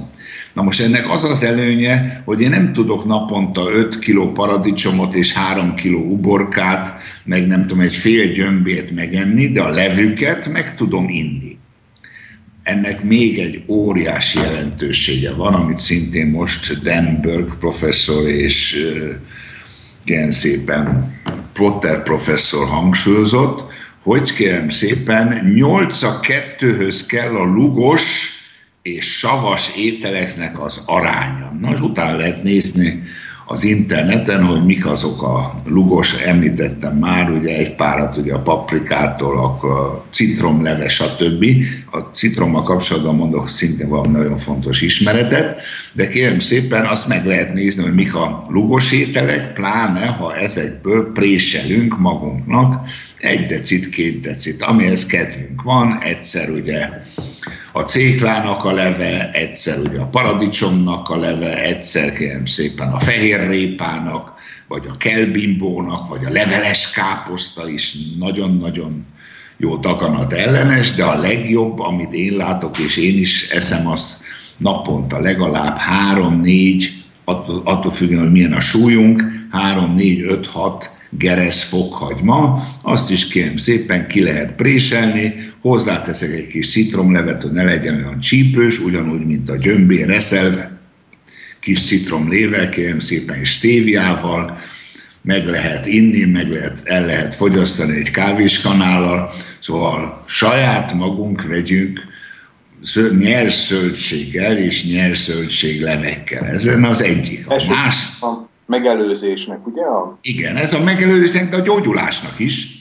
Szóval itt látjátok, hogy mi nem, én nem vagyok csodadoktor, kérem szépen, én rákutatással foglalkozom most már harminckilenc éve, kérem szépen, különben summa cum laude és voltam állatorvos, kérem szépen a Pesti Szent István Egyetemen, és köszönöm a professzorának ezen a helyen is, hogy tudásvágyra, tudományos gondolkodásra és a tudományos kutatásnak a szeretetére tanítottak meg, és becsületre és őszinteségre és tisztességre, a néppel és hazaszeretetre és népszeretetre a hazámmal és a népemmel és az embertársaimmal szemben.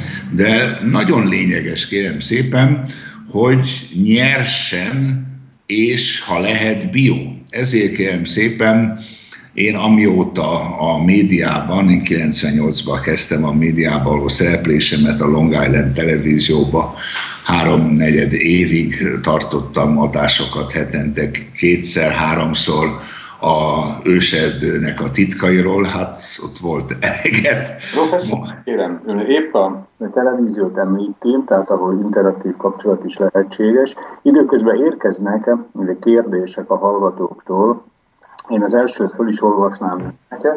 Parancsoljál! A nevű hallgató írja, köszönöm, jó a beszélgetés, és szeretném önt megkérdezni, mit szól a kecsketej fogyasztására a rákbetegségeknél? Az attól függ, a kecsketej fogyasztása a priori egészséges, ha nem kap a kecske valamilyen injekciót éjjel a gazdától. Ezt most hogy érti, professzor? Hát úgy, hogy kérem szépen a legtöbb gazda vagy földműves van, nem tudom, mondjuk tíz kecskéje, és kecskesajtot állít elő, szóval van egy kis vállalkozása, mondjuk igen, úgy, és az állatorvostól kap, kérem szépen, növekedési hormon injekciót, és hogy nehogy lássa a szomszéd, benyomja este sötétbe a kecskének a popsiába az I G F egy hormont. És abból mikro, mikro mennyiségben van a tejbe is, persze. Tehát dopingolják a kecskéket is. Mindent kérdezik, hát miért a, a tyúkoknak is, a csirkéknek is a táplálékában hormonok vannak, stb. Stb. Hát ez ismert, jobban mondva, ezt azért nem híresztelik ugye se az orvosok, se a gazdák, de hát ez így működik, kérem szépen. Ezért mondtam, hogy a nagyipari, ugye mezőgazdasági ipar, ugye erről szól, ugye, hogy minél több tej, minél több hús. Minden eszközzel. Hát állandóan, én emlékszem, mikor Bécsbe laktam, még állandóan Hollandiában, meg Belgiumban, meg Angliában állandóan botrányok, hogy elkapták például a gazdákat, hogy ugye a, a, az adóhivatal látta, hogy rettentő sok hormon készítményt vásárol a gazdát. Mit csinál ennyi hormonnal? Hát nyomja bele a, kérem szépen, a disznóiba, hogy a disznók ugye sok húst termeljenek, vagy ugye a hús bikákba, ugye, hogy minél nagyobb húsmennyiséget termeljenek. Világos. Na de ebből mi naponta mikromennyiséget veszünk magunkon. És ezzel függ össze az is, kérem szépen, hogy ezekben a nagy mezőgazdasági állomásokon, ott persze kapnak antibiotikumot is, hogy nehogy valamilyen járvány vagy fertőzés fölüsse, nem tudom, ötszáz tehén között, ugye? És akkor csodálkozunk, hogy a gyerekek már, kérem szépen, antibiotika rezisztensek, mert ők is magukhoz veszik a hússal, kérem szépen, a, az antibiotikumnak a mikromennyiségét. Szóval itt kérem szépen tényleg radikálisan a táplálkozásnak, szóval ha valaki felelős állami pozícióban van, ahhoz persze a kormányt is meg kellene győzni, de például én mindent megtennék, hogy a legutolsó falutól kezdve a fővárosig mindenütt az egészséges biotáplálkozást hangoztassam. És ezzel kapcsolatban említek, biztosan te is olvastad már, kérlek szépen, egy német tanulmány jelent meg, egy nagyon komoly német tanulmány, hogy ha Európa népe így folytatja, ötszázezer év múlva kihal az emberiség, legalábbis Európába, Észak-Amerikába és Kanadába. Na most ennek a hátterében az van, amit én is hirdetek, és hirdettem eddig is a médiában, és kérlek, hogy te is folytassad tovább a csodálatos munkádba, hogy kérem szépen vissza kellene térni a háztáji veteményes kerthez, mert az biztos bio. Vagy például, amit csinálnak most az osztrákok, hogyha egy családnak nincs pénze egy kis kertnek a vásárlására, akkor összeáll három, négy, öt család, és akkor ott hétvégén kapálgatnak, meg amikor idejük van, szóval együtt a bio paprikát, a bio paradicsomot, a bio fokhagymát, hagymát, póréhagymát, leveles káposztát, stb. Az biztos bio, ez lenne az emberiség, és legalábbis Európa népeinek jövőjének az egyik alapfeltétele, az egészséges táplálkozás, és ott szaladgálhatna, nem tudom, ötven csirke is, ami ott szedegethetné a magvakat, ami szintén bio, szóval meg a almafák, diófák, stb. stb. Nem kellene permetezni, hanem azokat is, ugye, hogy úgy mondjam, bio módon kellene védeni minden ellen, de ez lenne a lényege, hogy vissza a természethez, ahogy annak idején már Rousseau is mondta. Tehát akkor összefoglalhatjuk hallgató kérdésére is a válaszunkat, hogy a kecsketej jó, de mindenképpen meg kell vizsgálnunk azt, hogy milyen forrásból származik. Így van, így van. Itt egy következő kérdés. Judit nevű hallgatónk írja: gratulálok a színvonalas műsorhoz, érdeklődéssel hallgatom a beszélgetést. Dávid professzor úrtól szeretném ezúton megkérdezni, hogy véleménye szerint a nagy dózisban szedett C-vitamin segít-e azon rákos megbetegedések kialakulásának a visszaszorításában vagy megakadályozásában, amelyeknek létrejöttében jelenleg elsősorban genetikai tényezők valószínűsítenek az orvosok. Tehát ha valakinek genetikailag esetleg kódolt valamilyen betegség, azt meg lehet-e változtatni nagy dózisban szedett C-vitaminnal? Nem tudom, hogy professzor úrnak mi erről a véleménye. Hát ez a, ez a kedves hölgy, ez egy nagyon okos és valószínűleg nagyon informált asszony, mert a, ez a bizonyos lobby ezért is támad engem, szóval próbál engem tönkretenni, és lelkileg, idegileg tönkretenni. Másról nem is beszélve, lehet, hogy megfognak engem is, mint ugye Peter Mitchell-t, ugye arzén volt, kérem szépen, a prosciuttójában, lehet, hogy rám is ez vár, de a fenyegetések azok nagyon komolyak. Miről van szó?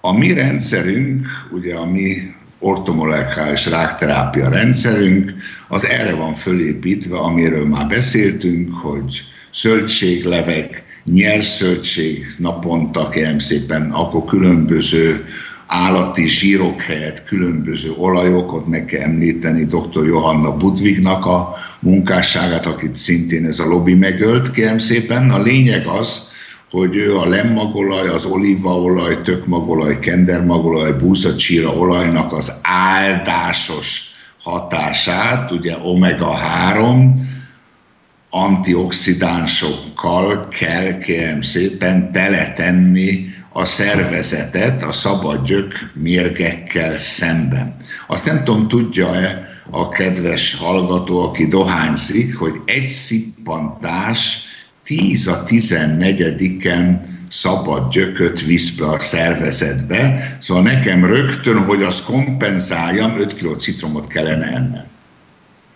Szóval látjuk, látjuk, kérem szépen, ugye, hogy mi a helyzet. Na most ez az egyik. A mi rendszerünkben, és ezt felelősségem szakmai, meg emberi felelősségem teljes tudatában mondhatom, legalább öt-hat hónap kell, míg a beteget, aki tele tömték kemoval, sugárral, szóval súlyosan tele van szabad gyökökkel, megszabadítjuk ezektől a mérgektől, és talpra állítjuk az energiatermelést, talpra állítjuk a májnak a koenzim Q tíz produkcióját, stb. Na de kérem szépen, mi történik közben? Elmúlik az öt-hat hónap, és az öt-hat hónap, kérem szépen, alatt a vérben keringő, és erről szintén nem beszél a klinikai orvoslás, a vérben keringő ráksejtek milliárdjai, azok megölik a beteget, az áttétet. Mert miről van szó? Ha a daganat nagyobb, mint egy mogyoró, vagy mint egy kisdió, akkor arról életünk minden másodpercében ráksejtek milliárdjai válnak le a vérembe és a nyirokrendszerbe. Ezeknek van négy opciója, négy lehetősége. Máj, tüdő, csont, agy. Drága Szilárd, drága barátaim, ezt látjuk mi minden nap, ugye, mert ezzel nem tődik senki. A beteg, az egyszerű beteg azt hiszi, ha megoperálták, és kapott kemót, még ráadásul rábeszélik, hogy egészséges, és ahhoz szó sincs. Én. Hanem kering benne, kering benne a ráksejtek milliárdjai, és akkor három, négy, öt, hat hónapban a telefon áttétel, és akkor azt mondják, vonogatják a vállukat, hát ez benne van az a dolog problémájában. Nincs benne. Azokat meg kell ölni. És én soha nem felejtem el, mikor ugye Szent György Albertet már támadták Amerikába, és kérem szépen, ő hirdette ott, hogy ő olvasta Henry Fenton professzornak a munkáját, akit szintén arzénnal megöltek.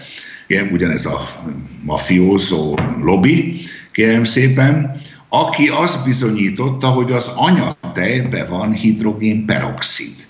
És egy véletlen folytán rájött, hogy ez a hidrogénperoxid, az anyatej megöli a ráksejteket. Hát hogy-hogy?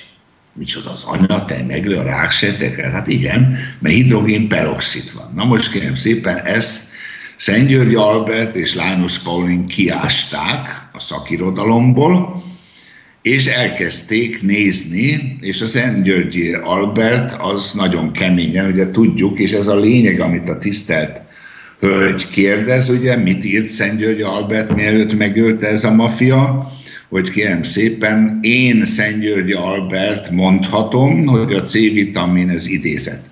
Nem vitamin, hanem szervezetünk legfontosabb, ezt most kiabálnom kellene, legfontosabb alkotó része.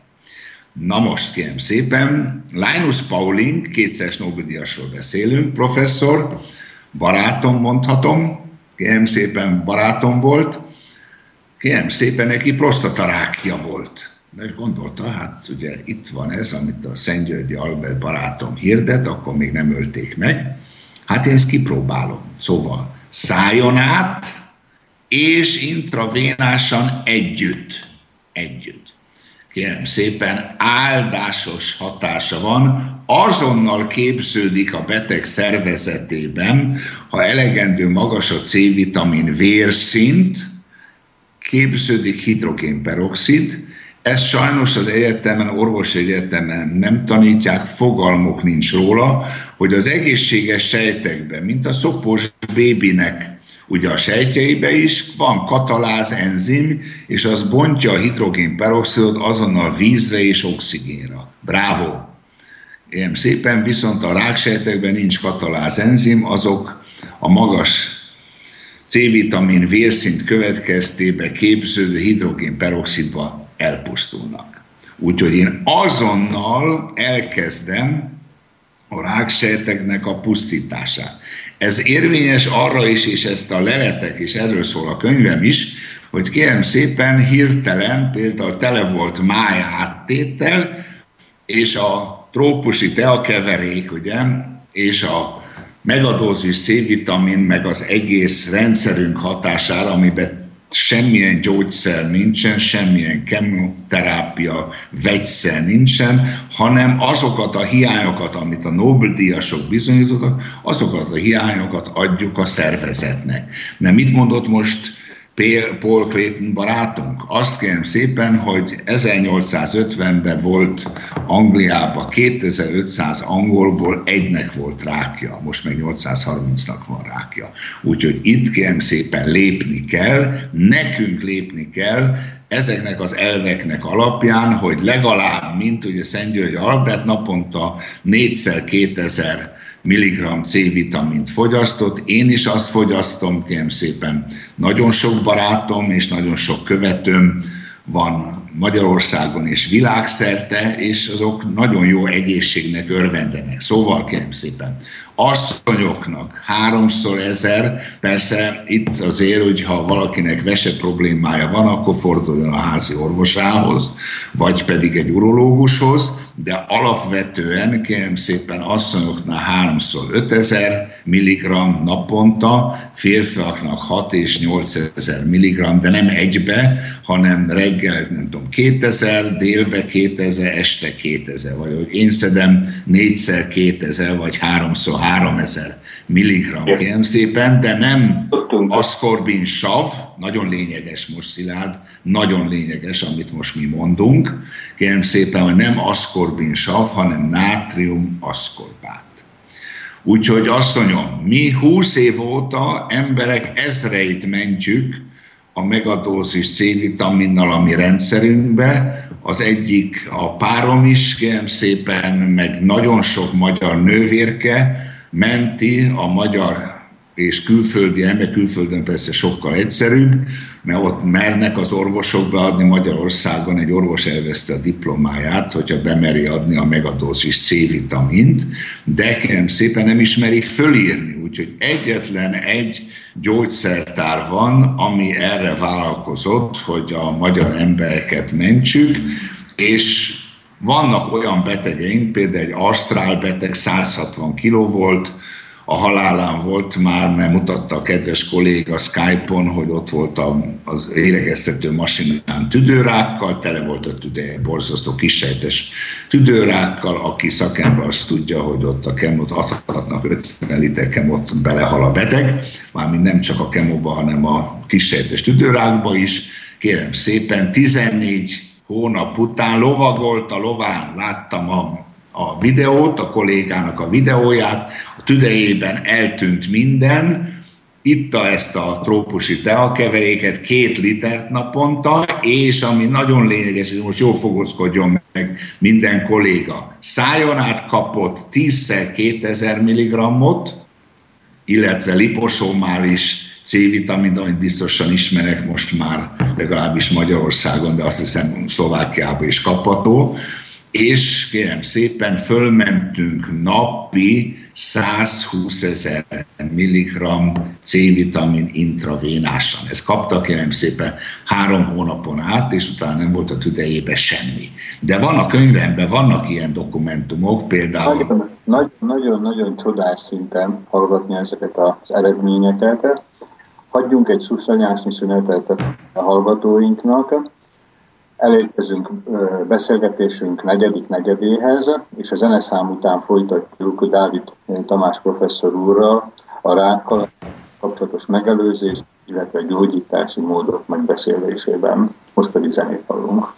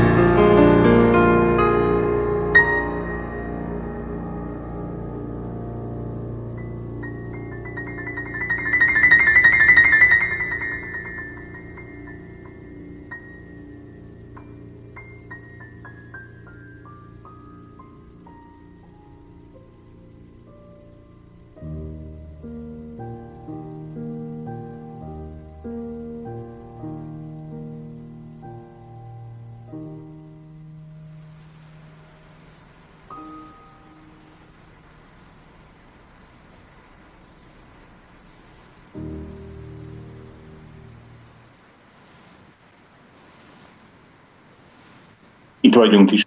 Köszöntöm a Szabad Rádió, hát gyakran ismételt kérdések műsorának hallgatóit. Mai vendégünk Dávid Tamás professzor úr, akivel a rák megelőzéséről, illetve esetleges és lehetséges gyógyításáról beszélünk. Műsorunk utolsó negyedében léptünk, ezért néhány konkrétumot is kérjük magán a megelőzésen és a gyógyításon kívül professzor úrtól. Azok a hallgatóink, akik esetleg föl szeretnék önnel venni a kapcsolatot, hogy személyre szabottan megbeszéljék ezeket a kérdéseket. Hogy tudják önt vagy az ön csapatát elérni?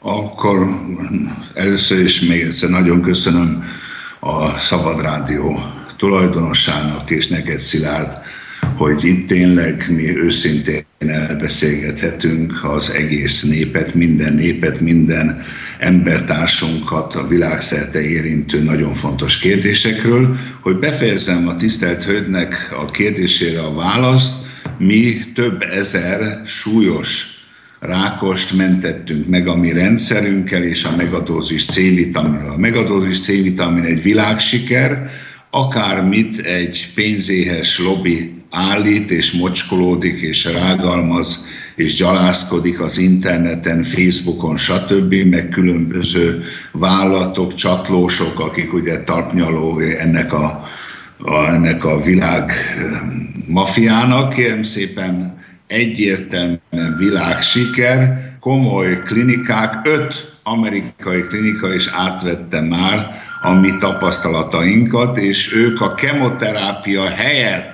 alkalmazzák nem csak ezt a trópusi teakeveréket, hanem a megadózis C-vitamint, úgyhogy azt mondanám, hogy röviden mindenki lássa, megelőzésre asszonyoknak, ha nincs vese problémájuk, háromtól ötezer, férfiaknak öttől nyolcezer milligramm naponta nátrium-aszkorbát, ez az egyik, a másik pedig, ha rák van, vagy más krónikus betegség, a páron más krónikus betegségeket is ezzel, kérem szépen, orvosokkal, nővérkékkel együtt meggyógyított. A lényeg az, kérem szépen, hogy akkor naponta tizenötezertől húszezer milligramm szálljon át, ezt én vállalom emberileg, szakmailag, ez megtámadhatatlan, az eredményeink több ezer reménytelen rákost hoztunk vissza, amit ugye huszonöt könyvem dokumentál, kórházi leletekkel, nem mesékkel, mesékkel ugye Andersent ismertük már,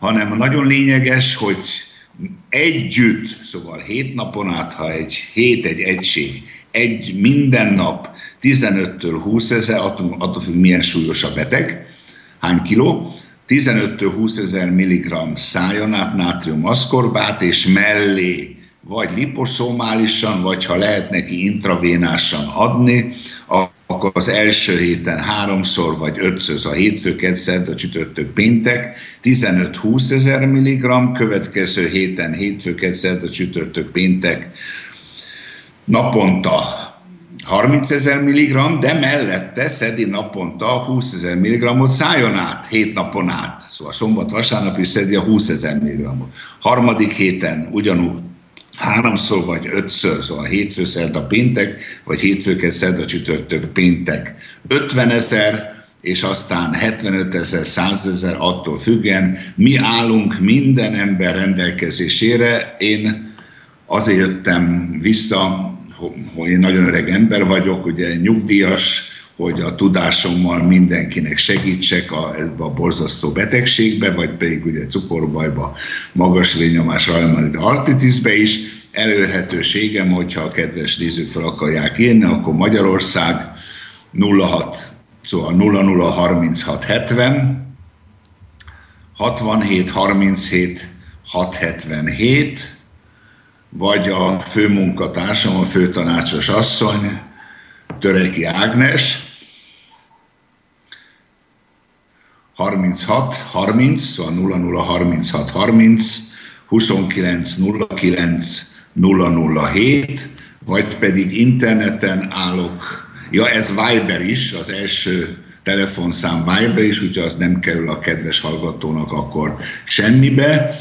Skype-om is van, az Thomas David, szóval T H O M A S, Thomas David egybe, cod, ott el lehet érni engem Skype-on is hét napon át, vagy pedig interneten ugye e-mail, az doktor, szóval minden kicsi betűvel, dr.doktor, Thomas David, szóval angolul a Tamás, ugye Thomas T H O M A S, David egybe, ezerkilencszáznegyven, kukac freemail pont hu, szóval még egyszer mondom, doktor.thomasdavid ezerkilencszáznegyven, freemail pont hu, és ott meg tudom adni a könyvnek az elérhetőségét, illetve ha valaki nekem németül, angolul, spanyolul, olaszul ír, akkor válaszolok, és megbeszéljük Skype-on vagy Viberen pontosan a házi orvosával vagy a hozzátartozóival, hogy a leletek alapján, laborlelet, cé té, utolsó cé té, pé cé té alapján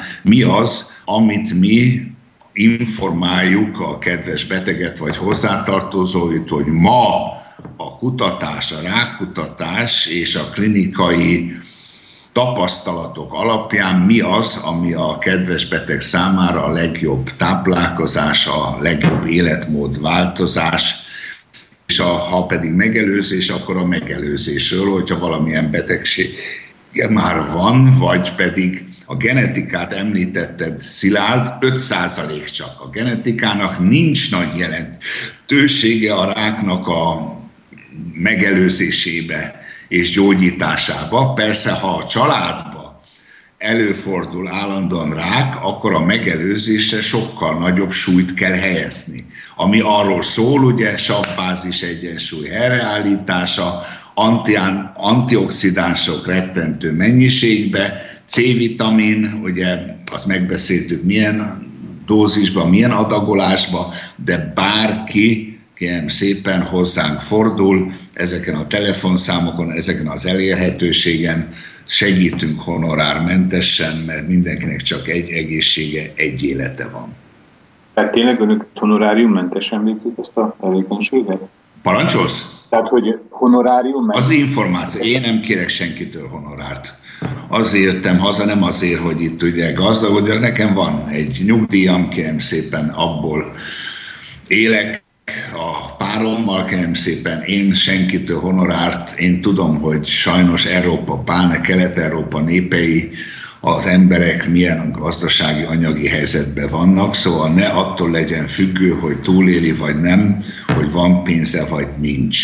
Úgyhogy mi gyakorlatban valósítjuk meg a csapatommal az emberközpontú kezelést. Mi adunk információt, persze ők dönti el, mindig a beteg dönti el a családdal együtt, hogy ebből az információból mit csinál. Szóval itt semmi kényszer nincs, itt egy információs baráti beszélgetés van, amivel én meg a csapatom megmondja a betegnek vagy a hozzátartozóknak, hogy kérem szépen ebbe az esetben, ebbe és ebbe a magánklinikán, vagy a mi rendszerünk, hogyha passzol, szóval célzottan, mi célzottan adjuk az információt, amiben lehet például ugye, itt van Bécsben Thomas Klestil, akit szintén ez a maffia félig tönkretett, de ő az úgynevezett inszulin által potenciált kemoterápiának, annak mi is a híve vagyunk, ami annyit jelent, hogy csak a célzott, szóval megállapítják elég komoly összegér, hogy mire reagál, melyik kemoterápia egyáltalán reagál a beteg ráksejtje, és azt kapja, de csak a tizedét, úgyhogy nem lesz tönkretéve a csontveleje, a mája, a veséje, az agyának a homloklebenye, ezek mind sajnos bizonyított tények, és célzottan, ugye inzulin, tudjuk, hogy a ráksejtek cukorral táplálkoznak, szóval először kap a beteg inzulint, azzal lemegy kérem szépen a cukor szintje, és akkor cukorral kevert, célzott tíz százalékos kemoterápiát kap, amire persze rárohannak a ráksejtek a cukorra, és konzumálják ezzel a tíz százalékos kemoterápiát, és elpusztulnak. De az se csodaszer, szóval mi láttunk olyan eseteket, ott is azt mondanám, hogy nyolcvan százaléka segít, de ösztűz a rák ellen, szóval olyan, olyan készítmény nem lesz a világon, ami egyedül hat, mert alapvetően az egész szervezetnek, a úgynevezett, ahogy Thomas Klestil doktor barátom is mondja, a belső milliő, szóval ő azt mondja, hogy a mi sikerünk azzal függ össze, hogy mi a belső milliót, a savbázis egyensúlyt, a sejtek energiagyárának a működését befolyásoljuk, visszaállítjuk a rendet, a harmóniát, az egész... Jól értem, akkor a nagyon sokban a saját magunk is befolyásolhatjuk a különbözőt. Pontosan erről van szó, kérlek szépen. A gyógyulás, én az előadásaimban mutatom mindig a hallgatóknak, nézőknek, hogy kérem, nézzék, a megelőzésnek és a gyógyulásnak ugyanazok a feltételei. Ugyanazokkal az eszközökkel, ugyanazokkal az alapelvekkel, ugye nyerszöldség, akkor húsból csak hal vagy csirke, akkor kérem szépen fokozottan, ugye például mi ajánlunk megelőzésre is, és gyógyulásra is naponta kétszer egy kávéskanál szódabikarbónát, akkor szódabikarbónás lábáztatás. Most mutatta Francisco Contreras barátom egy videót, tíz férfi beletette harminchét fokos lá- vízbe, nagy vödörbe a lábát, tizenötnek a szódabikarbóna, és kérem szépen mutatta az órát. Fél óra múlva kilenc férfinek a víze szürke lett. Miért? Kivonja a salakanyagokat, és lugosít a bőrön át. Szóval ez kérem szépen világszerte szintén egy nagyon jó méregtelenítő. Nagyon jó méreg.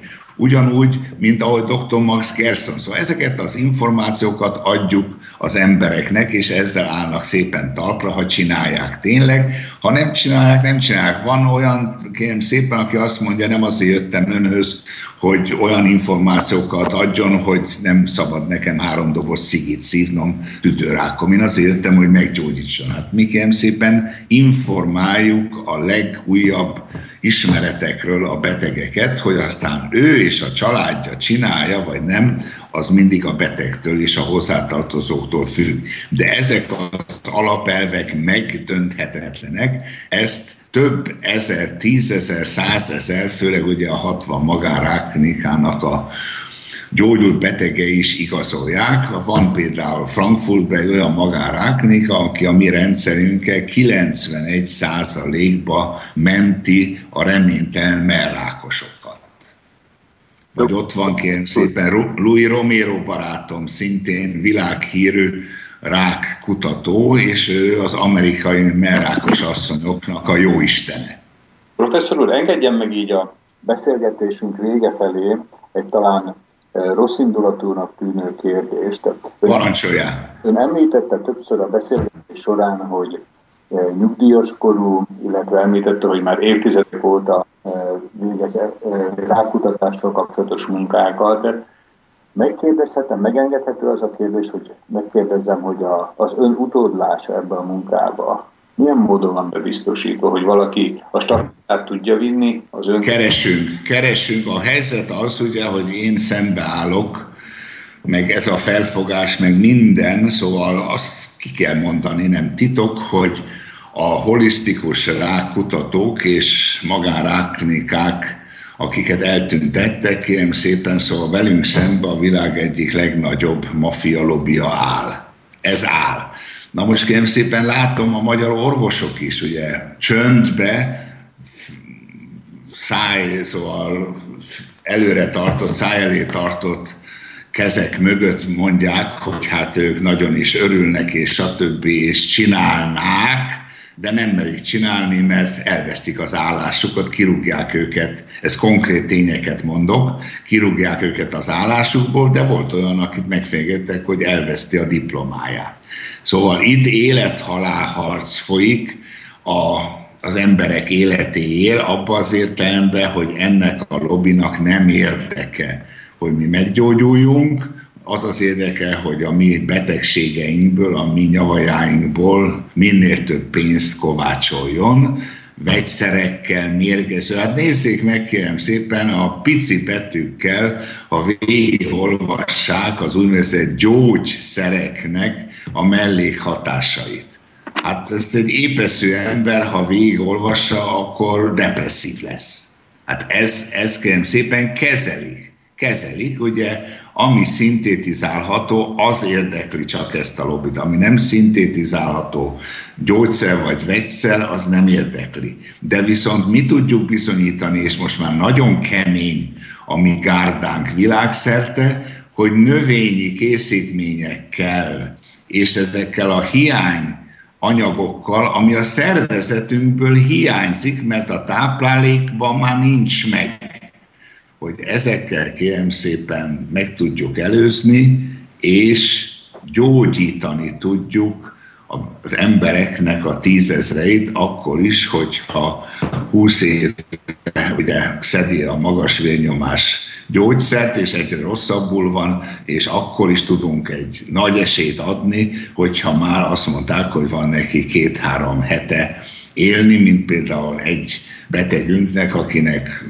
mell- és vastagbérák, ez egy fiatal asszonyról van szó, mell- és vastagbérák, májvese tüdő háttét, négy millió hepatitis C, nyolc gyökérkezelt fog, és tíz amalgám fogtömés. Benne van a könyvbe, kérem szépen, négy és fél év óta boldogan él, de őnála is fölmentünk, kérem szépen, a trópusi teakeveréknek a mennyiségével, és naponta kapott, pedig kb. hatvanöt kilós asszony volt, naponta kapott tizenötezer mg C-vitamint szájon át, hét napon át, és százezer mg C-vitamint intravénásan, illetve mikor már a, először kemotól a vénái nem voltak rendben, akkor van az úgynevezett liposzomális C-vitamin, ami egy áldás, mert azoknak, akiknek elégették a vénáit ugye a kemoterápiával, azok is kaphatják a liposzomális C-vitamint, ami direkt, ugye ez nano, a nano tudjuk a milliméter, egy milliméter, egy milliómot része, ezek bemennek, kérem szépen, a nano C-vitamin bemegy a ráksejtbe, és ott képződik, ugye, kérem szépen, a hidrogénperoxid. Hát azt hiszem, hogy hallgatóink nevében is elmondhatom, hogy ha csak már egy emberi életet sikerül megmenteni, már akkor óriási eredményt, óriási előrehaladást ér el bármiféle módszer. Az elmúlt két órában professzor Dávid Tamás módszeréről, illetve tudományos tapasztalatairól, kutatásairól hallhattak beszélgetést. Én köszönöm professzor úrnak, hogy elfogadta a meghívásunkat, hogy rendelkezésre állt. A műsor rádiónk archívumából bármikor meg lehet hallgatni. Itt érdeklődők megtalálják Dávid Tamás professzor úr elérhetőségeit. Bízom benne, hogy műsorunk elnyerte a tetszésüket. Jövő héten szerdán szintén várjuk Önöket. Köszönöm. Én, én is köszönöm a, a, a Szabad Rádiót tulajdonosának, kedves Richárd, a tényleg csodálatos ugye vezetésedet, műsorvezetésedet, és nagyon sok szeretettel köszöntöm Szlovákia népét, embertársainkat, és bárkinek bármi problémája van, állunk a rendelkezésére, hogy mentsük az életét, meghosszabbítsuk, és egy emberhez méltó életminőséget tudjunk a következő húsz-harminc évben biztosítani. Isten áldja Önöket, minden jót! Köszönjük szépen, így legyen! Táto relácia bola vyrobená vďaka vašim dobrovoľným príspevkom. Ďakujeme za vašu podporu.